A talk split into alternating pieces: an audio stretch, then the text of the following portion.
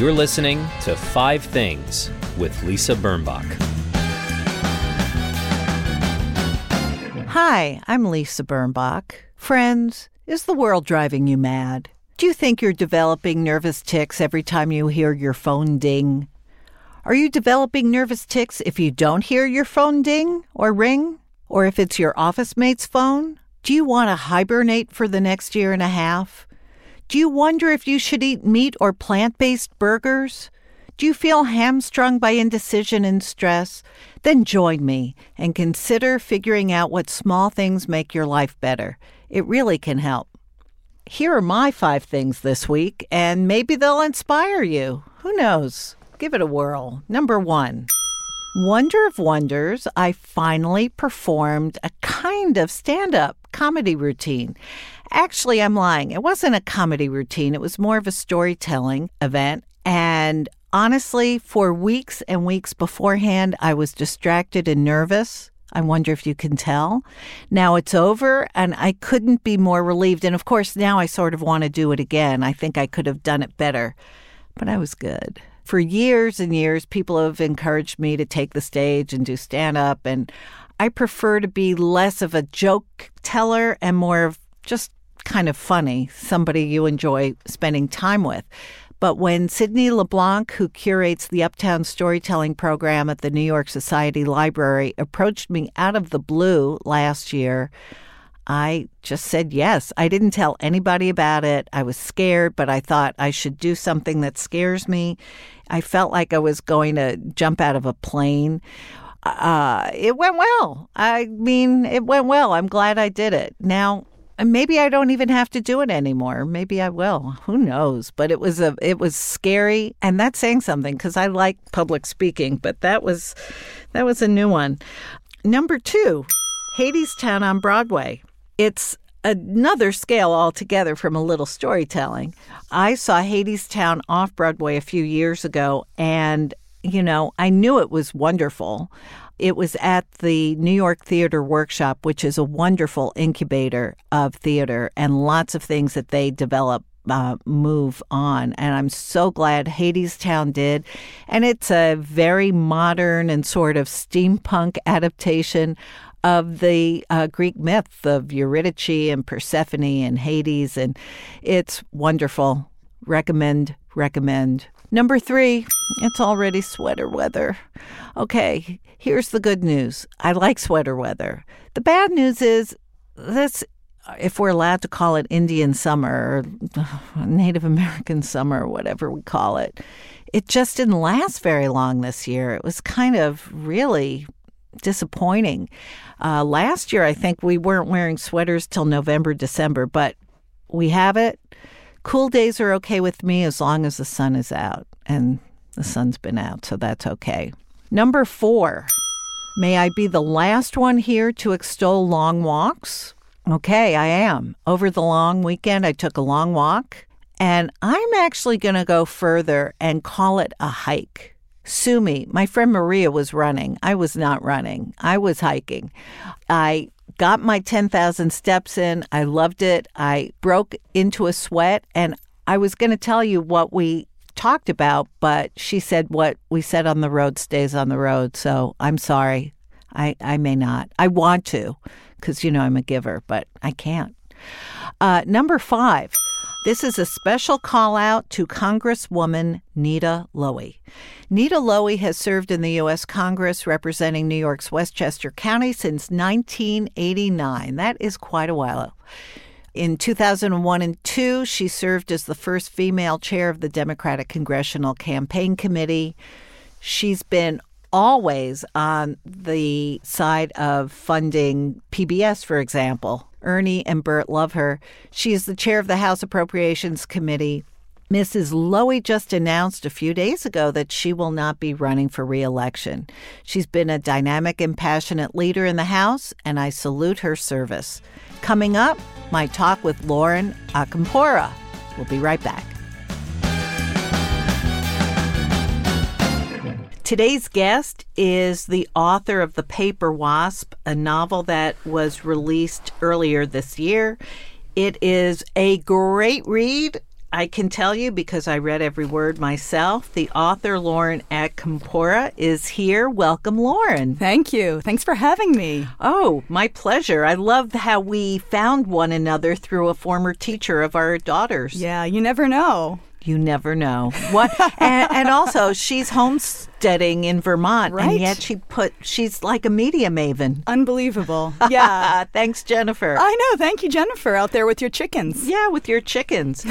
so the book is essentially the novel is it's so interesting. It's a letter from a woman named Abby who is a little bit miserable in her miserable existence in Michigan. Mm-hmm. Living at home at the age of maybe 27 or 28. Right, 27, 28, exactly. Right. So she's living at home with her parents. It's quite dysfunctional. She mm-hmm. has a sister who is deeply dysfunctional, so mm-hmm. she's just less disappointing. Mm-hmm. And she had tremendous promise mm-hmm and was one of those straight A students who could have done something great with her life and instead is working as a cashier at a supermarket. Mm-hmm. Right. But is obsessed by her former best friend who left the same, let's say, humdrum Michigan existence for Hollywood, where she is a movie star. Right. Yeah. Yeah. What a setup. Right. Um, yeah, how did you decide to write this as a letter in the first person to one to? You know, the book went through so many iterations, and I tried so many structures for it. And I don't think I'm alone as a novelist, as a fiction writer, in trying many things before settling upon one voice. And, uh, you know, the book began life as a short story and I believe I wrote that in the third person uh, about these two women. And years later, a friend of mine who I had consulted about the story uh, because she worked in the tabloid industry and I needed to know about tabloids and when they were released, uh-huh. their production uh, schedule. Uh, she always remembered that story, and maybe seven years later, she said to me just casually over lunch, uh, "You know, I always think about that story about the Hollywood friend." It would make a great novel. And I think it would have a lot of commercial appeal. And I just scoffed. Commercial appeal? Hollywood. What do I know about Hollywood? Uh, you know, I'm never going to write that as a novel, but I'm very susceptible to the power of suggestion. I'm very, very suggestible. Uh, so that idea never really left my mind. And the next thing you know, I had put aside the other novel I was supposed to be writing and began to give this a shot just because it sounded like fun. And I thought it was something I'd be able to bang out in just a few weeks. I thought, oh, this will be easy. This is going to be a commercial book about Hollywood. It's going to be light, it's going to be fluffy and airy. This is a very long way of answering your question, but uh, this is how it happened. And I realized that light, fluffy, airy is clearly not my thing it didn't work. Well, what's yeah. interesting yeah. is that it's a dark novel mm. within a, a fluffy um, uh, exterior. Right, the setup, and the I think setup, that right, yeah. and the, the appeal of the book, I think, to some readers is, oh, it's about female friendship, it's about Hollywood, it's about you know, LA. it's about one person mm-hmm. having all the fame and glory and right. one person not. How did those two people make a friendship work? Because yeah. that's kind of a real situation for Absolutely. some people. Yeah. Uh, and that's one of my favorite parts about this book. Mm-hmm. Um, um, so, without giving too much away, but just enough to make people want to go and read it, um, Abby sees um, our protagonist, Abby, re meets Elise, the movie star, mm-hmm. at their high school reunion, their 10th mm-hmm. reunion, which which is in Michigan. And Abby, who has spent the last many years following mm-hmm. the exploits of her famous friend through tabloids and other media, finally decides she's going to go to California and join Elise. Join her. Right. Join her. Be part of this sunlit life. And and how did you right. research that sunlit life? The yeah. you got the landscape right, mm-hmm. you got the light right, mm-hmm. you got that sort of sense of I'm nowhere, I'm everywhere, I'm in a dream. Very dreamy. Yeah. The, the the whole section that that starts in California. Right. Well, you know, that's what LA is to me. It seems like some strange dream out there in the middle of the desert, essentially, and and and flying out. And there's a scene at the beginning of the book where Abby is on the airplane, looking out the window, and she's never really traveled before. It's only her second time on an airplane, mm-hmm. and she's never been out west. And she's looking out the window onto this topography that she's never seen before, which is just barren desert and, and mountains and red rock and no roads, no civilization. And this is what it looks like flying Yeah. out to LA. And then all of a sudden, out of nowhere, is this oasis. This, you know, just this c- conglomeration of buildings and swimming pools and irrigation and green that really has no place out there. Right. And it seems like a strange fever dream, LA. And I think that LA is, not having lived out there myself, but having quite a few good friends who do, and having, you know, I had a boyfriend who lived in LA, so I spent some time there. Just, you know, he showed me around, and I've been out a few times on vacation and such. Uh, the sense that I get is that LA is really whatever you want it to be. You find whatever you want to find. It's in LA. It can be dark, it can be light, it can be opportunity, it can be misery. It's just, it's kind of like New York that way. yeah, it is. I think though there's a comedian named Marc Maron who mm-hmm. once said that it's not smog that people complain about in Los Angeles. Mm-hmm. It's people's broken dreams falling Right, down in the, sky and the microscopic particles particles. obscuring the sunlight. Yes, yeah, yeah. I mean it is. It, it mm-hmm. does seem more than New York to me, but Yeah, more than New because York. I'm Yeah. I'm a native, Right. And so this just seemed normal to me, and I know Right. it's not normal, but. I always felt when I flew to Los Angeles, especially in the service of a book tour or something, I would get on the plane and if if I didn't have a screenplay mapped out in my head or a or some kind of deal fantasized Yeah. but but formal in my head that this trip was going to be a bust Mm-hmm. Right, right. because i i find that la for me is about was about yearning now i have children who live there so it's a Mm-hmm. Oh, they've sort of normalized Right. what the city is for me. It's a place to see my kids. But it used to be a place of, yeah, I guess disappointment Mm-hmm. and hope and people not willing to say no, but willing to say, I'll think about Right. it. And you never, Let's have another coffee. yeah. Right, right. Yeah. How long will you be here? Yeah. I'm leaving Friday. Well, could we meet next Monday? Yeah. Well, I'm leaving Friday. Right, right, right, right, It'd right. be great if you could stay. Yeah, and I don't think it can be. I can't imagine it would be easy to forge a comfortable life out there, at least in that business. I think it's very difficult. And the idea of a rising starlet in Hollywood. As as much as quickly as I dismissed it when my friend mentioned that as a topic, it started to really fascinate me the more I thought about what that would be like. Well, what's interesting about Elise to me Mm-hmm. is that she is, as a young actress, she has to create her brand, and Yes. she doesn't really know what it is entirely. She's got beauty, Hmm. she's got exposure, she's got fame, she's got good taste. At least it sounds like the way she understands her image and Right, so on. right.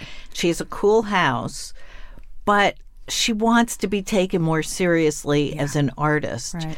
And into that, into that um, uh, whole theme in the novel, you have created the rhizome and this artistic film director mm-hmm. named per- Perrin. Auguste Perrin. Auguste Perrin. Right. Okay. So the rhizome in Auguste Perrin is a major accomplishment, Lauren. I thought the it was real. I mean, I wanted it to be real. Yeah. So badly. It feels could- real to me. it does. Yeah. Could you just explain what Where that all came from? Yeah, and what it what it is Yeah, and I- to our listeners. Absolutely, and I think it's all connected with what you said about uh, you know actresses and people in the business trying to find and express their authentic selves in a way that's brandable. yes. And as as contradictory as that sounds, and Elise you know, she tries to tell her stylist, you know, I keep trying to tell my stylist I don't want cute, I don't want to be the girl next door, I want to be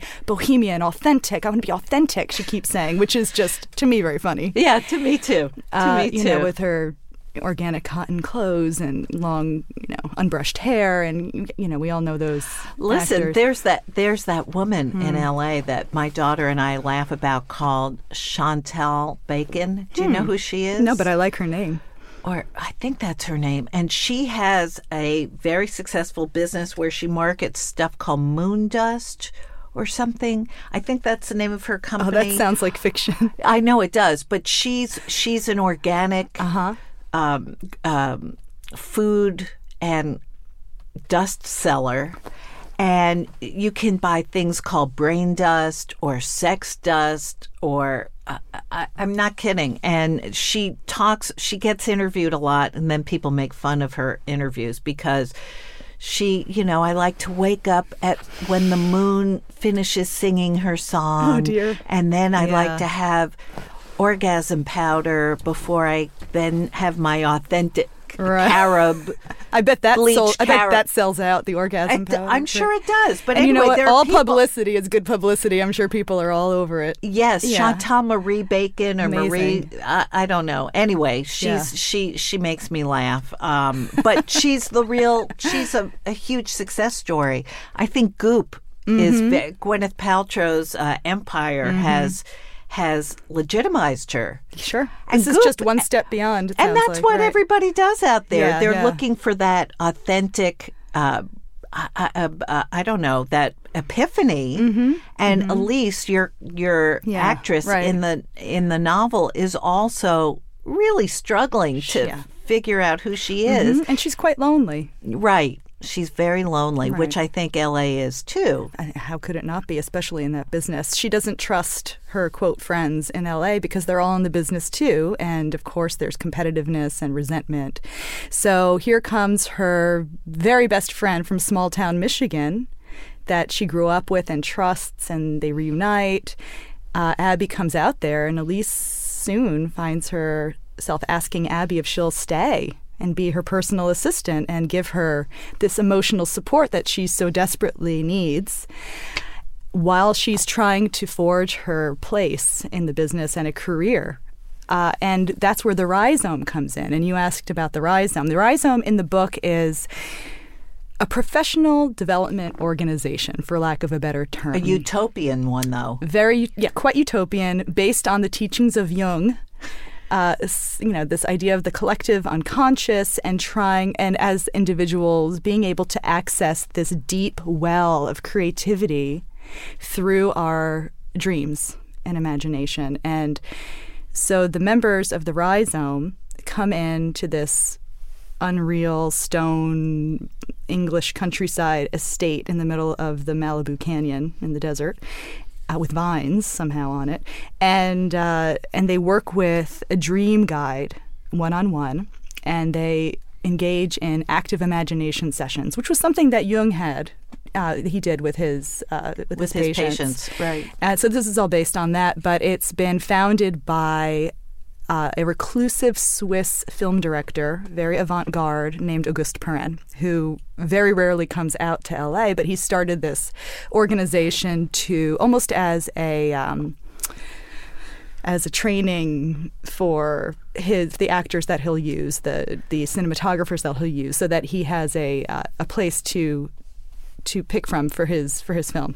What's so amazing is Mm-hmm. you've created this uh, enterprise, which is this dream workshopy, elite, very very elite Mm-hmm. Yes, place very because. Mm-hmm. Perrin, Perrin won't allow just anyone Yeah. to join. Right, right. And um, you have to be doing very very well on your dream work with your one-on-one person.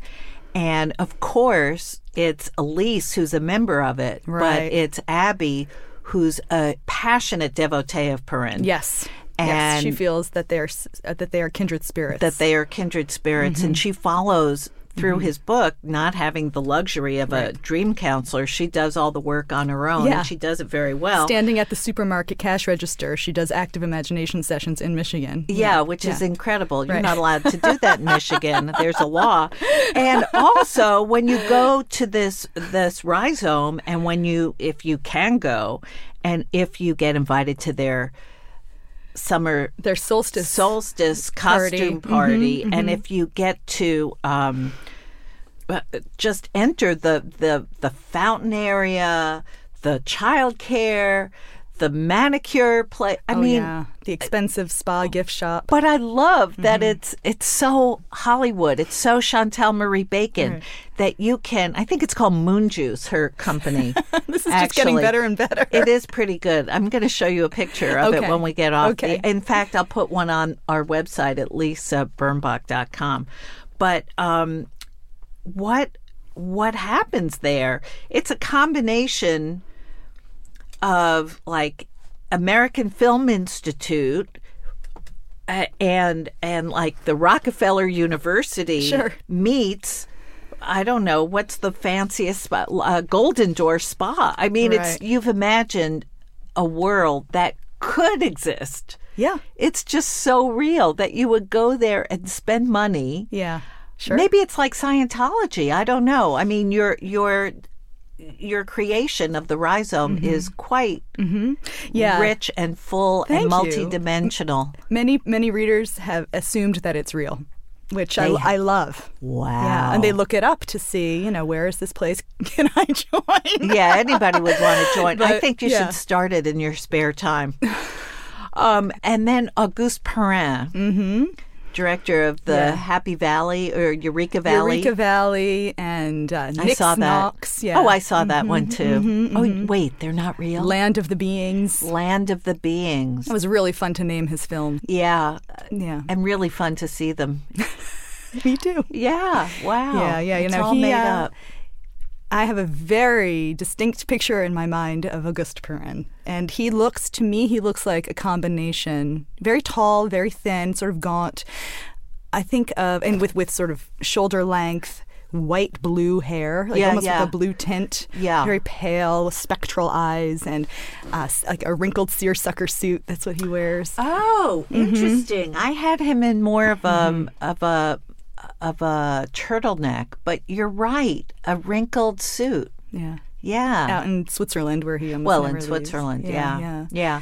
So, so without I'm scared to talk too much about more about the book because I don't want to give away many secrets, but I do want to ask you about the moment in time which may or may not affect how you wrote this book in which women go very dark mm. and do some really weird things. Mm-hmm, mm-hmm. And I would include Gone Girl. I would, in- and there's also a lot of sneaky subterfuge, some innocent, some pretty devilish. Mm-hmm, and I'm thinking of that. I'm thinking of Fates and Furies. Oh, sure. I'm thinking of the woman upstairs. Right, yes. Right there, we're suddenly.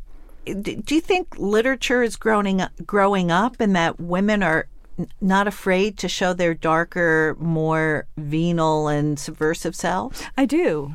Yeah, and I think that it's it's interesting to me how I'm not sure. I think that the reading public is becoming more accustomed to it and appreciating this more and more. But there's still that knee jerk reaction when readers, uh, you know, encounter a woman like this with uh, darker purposes or actions, to say, well, you know, she's unlikable, Oh, which I find fascinating. It's so interesting because if you're reading the Paper Wasp, Mm-hmm. you're you're on Abby's side for the longest time. I mean, Okay. you have to like her to read uh, her story.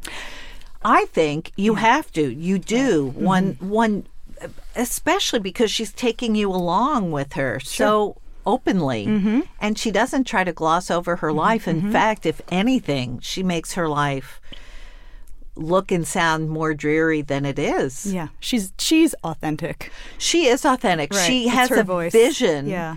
She's a great artist, mm-hmm. and she has a vision one night of a dress that she wants to wear to her reunion. And then she goes to Goodwill and she finds that dress. The exact dress. Yes. So she manifests her desires. She's a walking vision board. She's a walking vision board. Wow. Did you? So, yeah. Yeah.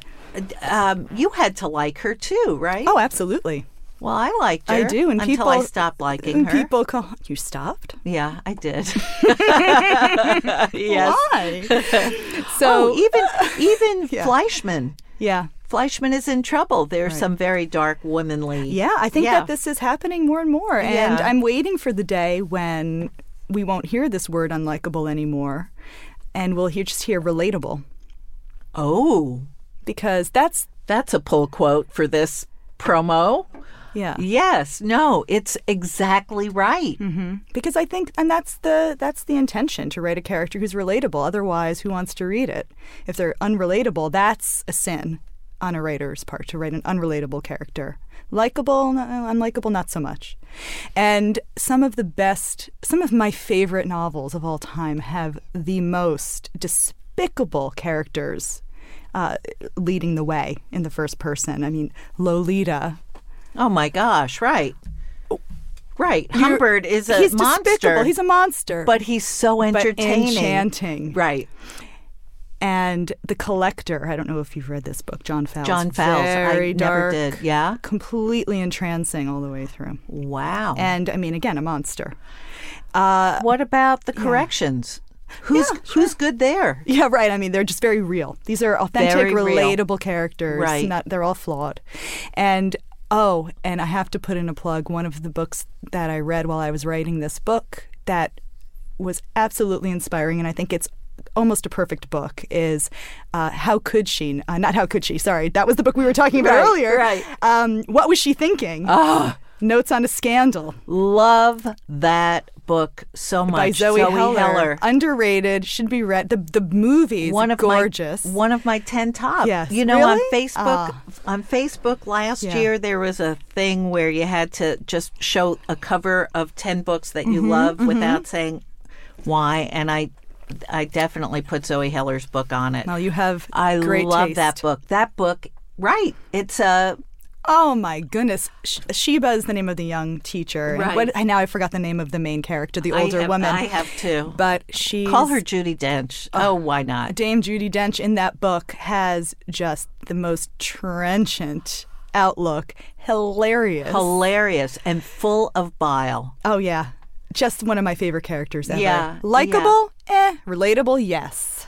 Okay, this is this is a big moment here. And let's bring this in. Well, I won't go into politics, but I don't think that it's an accident that we hear the word unlikable in politics with female politicians right. as well. And I Right. don't think, I, and, and it's interesting, and it's the women who are to blame, to blame often. Do you think that we've grown up? Do you think that's think why we're- we're, ready to to Yeah. take off the mask I and show ourselves there. as we are? Yeah, I think this is a tipping point. Uh, I, it feels that way to me with so many books being published now. With this, I think it's in the zeitgeist, this darkness, and with women, and and really showing women as as whole beings instead of only the public face that we're supposed to give. And we so often just really are interested in the face Mm-hmm. or in the body. Oh yeah, and Elise is a perfect example of what society wants from women.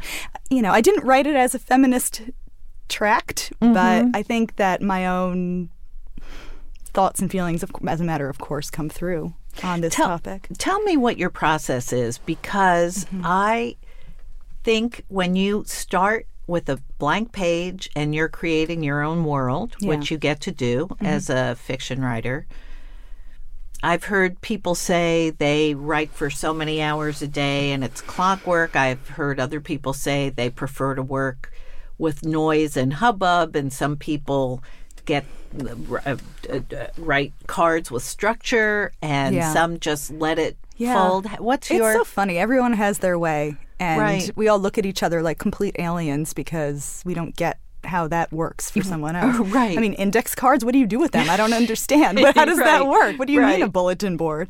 So uh, it's it's it is pretty funny. My process, which has developed, you know, willy nilly, is just to I guess I start out with the blank Word document or blank notebook page, however it begins, and just write the thoughts in any way they come out. I, I, I don't understand these writers who sit down and write the first sentence of the book and then write the sent- second sentence of the book and then the third and the fourth in order. Right. I, I don't believe them that that's what they do. Right. Oh, remember reading? I used to read. Speaking of tabloids, Yeah. Um, I used to read. I remember reading an article about Jackie Collins, who was a very prolific, if not literary. I mean, definitely not literary writer, and she had a chaise, or maybe this is Steel, Danielle Steel, but I think it was Jackie Collins would sit on a leopard print chaise in her leopard print negligee and write by hand her book in Oh, order huh. on a stack of um, legal pads, and then her secretary would transcribe it and send Oh. it straight to Simon and Schuster or something. That's so interesting because you know I don't write in order, but I do wear the leopard print I, negligee. th- I figured. Well, you're wearing it now, so I figured it was just your lucky lingerie.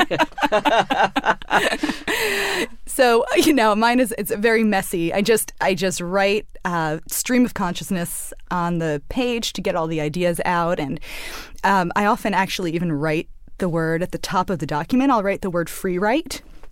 And that's so that if I get hit by a car and killed, and someone finds my work in progress and they look at it, they know it's only a free write. Otherwise, I would die of embarrassment if I wasn't already dead. Oh wow! Yeah. So, So- you've really thought it all out. Well, yeah. there's nothing more liberating than that word at the top of the document. What about um, hours of the day structured that way? Oh, how man. you how you Yeah. manage Oh, to I struggle with this every single day, and it's there's never enough time. There's always competing household duties, administrative emails, et cetera, et cetera. Right. So, uh, I'm.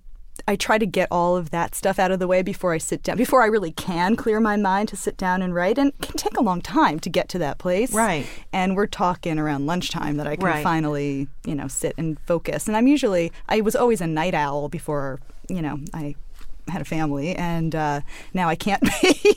but I'm an afternoon writer, for sure. I'm an afternoon person, not a morning person. So, uh, yeah, and I will hit the ground running usually around lunchtime, and then um, panic as the school bus drop off Right. time approaches, and Right. then curse myself for having wasted so much time earlier in the day. Well, that sounds familiar. Yeah. And um, do you write every single day? If I can, sure, yeah. And that might take the form of note taking, it might be researching, which is really Important. the best part. Yeah. And then, uh, and then sometimes, and, and then somehow the book gets written. And I, I say that it's not magical. It's just that I really fool myself into writing sentences just by, you know, looking at the notes and fixing them and changing them until, oh, I have a, I have a paragraph. How did that happen? And then, okay, you know, it's to sit down and write sentences one after another is so intimidating. So it's just this kind of from the inside out. Wow. It's almost sounds like sculpting. But it Yeah, sounds like a lot of work. Yeah, I guess so. I mean, it is a lot of work. after it's done, I thought, when did I do that? I don't even remember writing this. Yeah, it's very it, because it doesn't in feel like flow. work. It doesn't feel like work. Right. Right. I mean, it's it's exasperating, but somehow what happens when the phone rings? paradox. Do you, do you answer it when you're writing? Yeah. You do. Oh, I'm very easy easy to interrupt. Yeah. Right. Wow. It's terrible, and the internet is the worst of all. See, when I'm writing um, something, Mm-hmm. not a blog or a tweet, I'm um, I try to. I mean, you need the internet on, Mm-hmm. but I try not to go to the internet. I guess there are ways you can. Mm. You have more willpower than I do. Oh, really? You go on I all need the time? I need to Email? have I need one of those programs that shuts me out. no, I do too, but I'm sort of I'm I've sort of done it in my own Mm-hmm. way. Yeah, it's you know it, it gets done eventually. I think I could be a lot faster if I learned how to control myself. Yeah. But Who needs Rec- it? but you know, at the internet though, how did people write books before the internet? I really, I mean, how well, did little lady. fictions? Well, little lady, let me tell you. What was really great about writing pre internet, young lady, was that as you, it's true you had to keep putting a new a sheet of paper in your typewriter. True. So you could say that was interrupting, but it really wasn't if you had an electric typewriter. I found I wrote my first book, The Preppy Handbook, on a typewriter. And I could just fly because you didn't edit and Right. try to move things around and perfect your words. Yeah. You just get your stuff out there and then go back and rework it. Oh, I get that. What I and mean is there was yeah. no and oh research. research. There's a thing we used to have the library. yeah, we used to go to a place called the library. We used to use a thing called the telephone, where you call people and say, "Excuse me, I'm Mm. Mm-hmm. Right. Hmm. inquiring about your plaid. How much does your plaid cost by the yard? What?" What is the uh, how much is tuition at your school? You know, you call Yeah. people and you go to libraries. I think more And- people write books now because of the internet. well, What do you think? Because they can research so much more easily. They don't have to. I think people should. I, I mean, I think research. Yeah. Again, this is my thing that people are isolated and doing research, which required a librarian or a phone call to an expert or someone, was kind of better because you could talk things out. Mm-hmm. Oh, is this really what you meant? Mm-hmm. No? Mm-hmm. Okay, I'm glad we clarified, blah, blah, blah. But now you go online by yourself, you look up something, you find it, maybe if it's some week, if, it, if you can only find answers on Wikipedia. Mm-hmm, mm-hmm. I find that's a problem because I don't trust Wikipedia. There are a lot mm-hmm. of boo boos. But it's uh, isolating. Yeah. It's isolating. I, I mean, I'm not saying that people should all go to the library now and and that takes time away from sitting at your desk. Yeah, but- it sure does. Yeah. You know, I wrote a short story in my first book about a neurosurgeon. And let me tell you, it was a lot easier to research that with the internet than it would have been to go Oh. to a neurosurgery to to gain Yeah. access to an operating room. I mean, it wasn't the most fun research I've ever done looking at these pictures and videos of uh, brain, Brain surgery. surgery. Wow. but uh, but yeah, I mean, there's just there's uh, infinite information for fiction No, writers. Not to mention something that fiction writers don't talk about, but I know that they all use is Google Street View. Oh, mm-hmm. look at that! Yeah. I never even thought about that. Right, because- yeah, So I- in creating your your environment, Geographically, it's Oh. fantastic. note so, to self. I mean, yes. I mean, of course, that doesn't replace going somewhere. I mean, you mentioned Los Angeles and the light and the, I mean, of course, I had to be in you Los had to go, but you also had to go to Michigan. Yes, which I do all the time because my husband grew up in Western Michigan. Ah. yeah, yeah. So I go there at least twice a year, and for the last fifteen years, so I've gotten to know that, you know, organically. That region. Ah, but uh, but yeah, but after coming home from Los Angeles and thinking, oh, wait a minute, what does Hollywood Boulevard look like again? I, I know I have pick, I know I can remember it, but I need to see that block. Google Street View. wow. Yep, yep. Just go, and and it's like you're there. You're giving away all the secrets of the craft. Shh. My guest is Lauren Acampora. Her novel, The Paper Wasp, is a great read. I'm sure it'll make a great movie, Lauren. You know, it's funny you should say that. Just yesterday, the book was optioned for TV. TV. How fantastic. Thank you, This yes. is the TV decade. Bryan Cranston told us so. Yeah, well, fingers crossed. Wow. Yeah, we'll see what will happen. So Oh, I have, it's t- oh, it's going to happen. Yeah. Everybody who goes on this podcast gets a TV or movie deal. I swear to you. oh, it's good luck. It's good luck, All right, well, actually. thank you. I can't prove the causality, but I know it's there. I definitely do. Well, I'm. Uh, I recommend that people pick this up if you want to read about a world that you think you know about. And Hollywood takes out a whole different uh, cast in this novel of female friendship. I was going to say there's a little single white female aspect to it. Mm-hmm. It it'll just surprise you, which is the gift of this book. Lauren, having said all that, I feel like saying, Would you accept this rose? Having said all that, let's go into your five things. oh, okay. Yes. Okay. Which so- are really not related to this book at all, are they? no, I guess they don't need do- to be. Mm-hmm. No, they don't need to be. Not at all. Number one. Airbnb is Oh. the first thing that came to mind when I heard what are the top five things that make my life better? Right. Oh my gosh, Airbnb. It's such a great invention for travelers. Yes, it is. Yeah. If you get lucky. I mean, I Yeah. shouldn't say that. I've never not been lucky, knock on wood. Oh, I've had some. Yeah? I've had some places that weren't great, but but it is a great concept, Oh, isn't it? absolutely. It's opened up so so many more opportunities for travel and for better travel. And for places that don't have Ex- hotels. Right. Right. Yeah, I think about, you know, we took a family trip to Iceland a few years ago. And I mean, in the middle of nowhere, where, where are they going to put a hotel? In, Right. In the middle of Iceland with no town. Right. But there's a house, there's a room, and now we have a, you know, a suite to stay in with a, a kitchen. Amazing. Wow. So it's just it's opened up, you know, neighborhoods and cities that might not have been accessible for Right. travelers, rural places, uh, you know, houses where we can meet our friends and all, you know, have vacation together in Dublin in a beautiful neighborhood, you know, and and it's affordable. Yeah. I mean, I know that it's not great for you know cities necessarily. I know that it's been changing the character of some neighborhoods, like Barcelona is, you know, having What a is it? problem it riven with? uh, well, there's Airbnb? so many Airbnbs in certain, you know, in some of the Gothic quarter in Barcelona that it's really changing the character of the neighborhood, and people are having to move out, and it's a problem Oh, for wow. some places. Yeah. But for travelers, it's, I mean, a godsend. It's been. It is great. I had to uh, when one of my kids was going to school overseas. I Mm. found an Airbnb around the corner from her dorm, which was really Yeah. great. Right. It was great.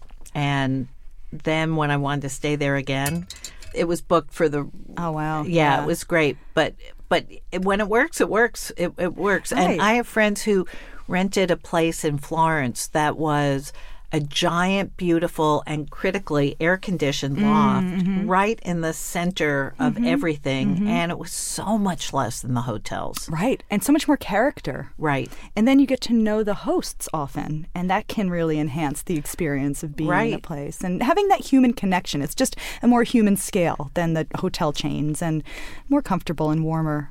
And this is not sponsored by Airbnb. Right. Number two, Rescue dogs, especially mine. What Uh, kind yes. do you have? I do not know. He is some kind of dog. Yeah. That's all I know. He's a he's a mix. I think a little retriever. He's like a mini red retriever. He's like the little red dog is what A he little red dog. Yeah, yeah. Yeah. His name is Augie. Aw. I miss him already. He's so, I'm become I mean, I mean we got him in, in February and I instantly became one of those people. It happens, right? Instantly. Yeah. You know, I'm like, oh, these people with the dogs and the rescue dogs. Oh, okay, now I'm one of them. Yes, So I'm right. always try, I'm always proselytizing to friends, you know, you know, adopt, don't shop. You have to go. I mean, there's it's just so heartbreaking I these know. shelters. And he came from a high kill shelter in North Carolina, and I just I look at this sweetheart and think. Who Oh, would do that to right, you? I right. know. And it's just it's such a problem in this country and just to even just rescuing one dog, just looking at him makes me happy. See, and I had I had a dog who who died in December, but what I used to say, thank you, I used to say who rescued whom. That's right. You see those bumper stickers. Oh, there are bumper There- oh, there are. I thought I made that up. No, there are. Who rescued who? It's actually the wrong uh, grammar. Who rescued who is what it says. Well, instead it of should whom. be whom. Yeah, it should. But you know, People are idiots. Okay. Number three. number three. Yeah. Okay, those little supermarket shopping carts. Okay, which kind? Do you know what I, am talking about? I don't. Okay, that might be know. because you live here in the city, and I don't think they have these here. But this might be a suburban phenomenon. But uh, okay, imagine. You know the big, the regular shopping cart, regular Yes, size shopping yes. cart that you have to maneuver through Right. the aisles, and you're banging into people, and, and there's no room have, for it. You can't. Um, there's not room for two of them in an aisle. Right, right, Right. I mean, who invented this? Anyway, now within the last several years, there these new shopping carts have appeared, which are like snub-nosed versions, double-decker, Oh. short little ones I like those. that make me disproportionately happy. They have them at Trader Joe's, I think. Oh, see, I wouldn't be surprised. Trader Joe's They're Joe's- really- yeah, they're, they're great. great. They they're great. also, I also, I don't like to put things in the bottom, which is Right. weird. Oh, that is weird. Um, because I'm very lazy. I don't Yeah. want to crouch. But I put if I have stuff with me before I go to the supermarket, I Okay. put all that in the bottom. Oh, that's interesting. and then I Yeah, we do all my have our shopping. ways. Yes, exactly. And you know, supermarket I mean, food shopping takes up so much of our time and our existence, and it's something I really don't love doing. And it's always too cold in the supermarket, and there are too many choices. So Yeah. something as simple as this little shopping cart just really does it makes my life so much better. Yeah. I put the the big heavy things on the bottom, and then the smaller things I on top. I think that's probably Yeah. as God meant it to be. but I'm an extremely, I mean, very uh, neurotic food shopper where I have the, you know, the bags that I bring and I bag all my own things. And Oh, I have yeah. a very clear system about what goes in which bag. And they all think I'm insane. Oh no, I know a lot of people who do it that way. I know a lot of Yeah. people, and and we're all going to get to the point where we bring our own produce bags. Oh, yes. And I saw a guy at Fairway doing that the other day, Mm-hmm. and I almost thanked him for it. And then I thought, you know, he's probably. No, this is the vanguard. Yeah, Give it another year. Oh, I know. Yeah, we're almost there. We are very Yeah. close. Not close enough, but anyway. yeah. Number four. I love your number four. Oh, okay. Yes. Audiobooks in the car, but not just any audiobooks, nonfiction audiobooks. And the reason I make that distinction is because I find listening to fiction and reading fiction to be very different experiences. And listening to fiction just can't be a substitute to me for reading it on the page. Reading fiction on the page, I need to read the sentences more than once it's a beautifully written sentence. I need to, you know, there's a different, to me, it's a different thought process uh, reading on the page versus listening. I don't think I, I joined Audible Mm-hmm. after a long, long time of not joining Audible, and I've mostly downloaded memoirs, and Mm-hmm. I don't think I've ever listened to a novel. Okay.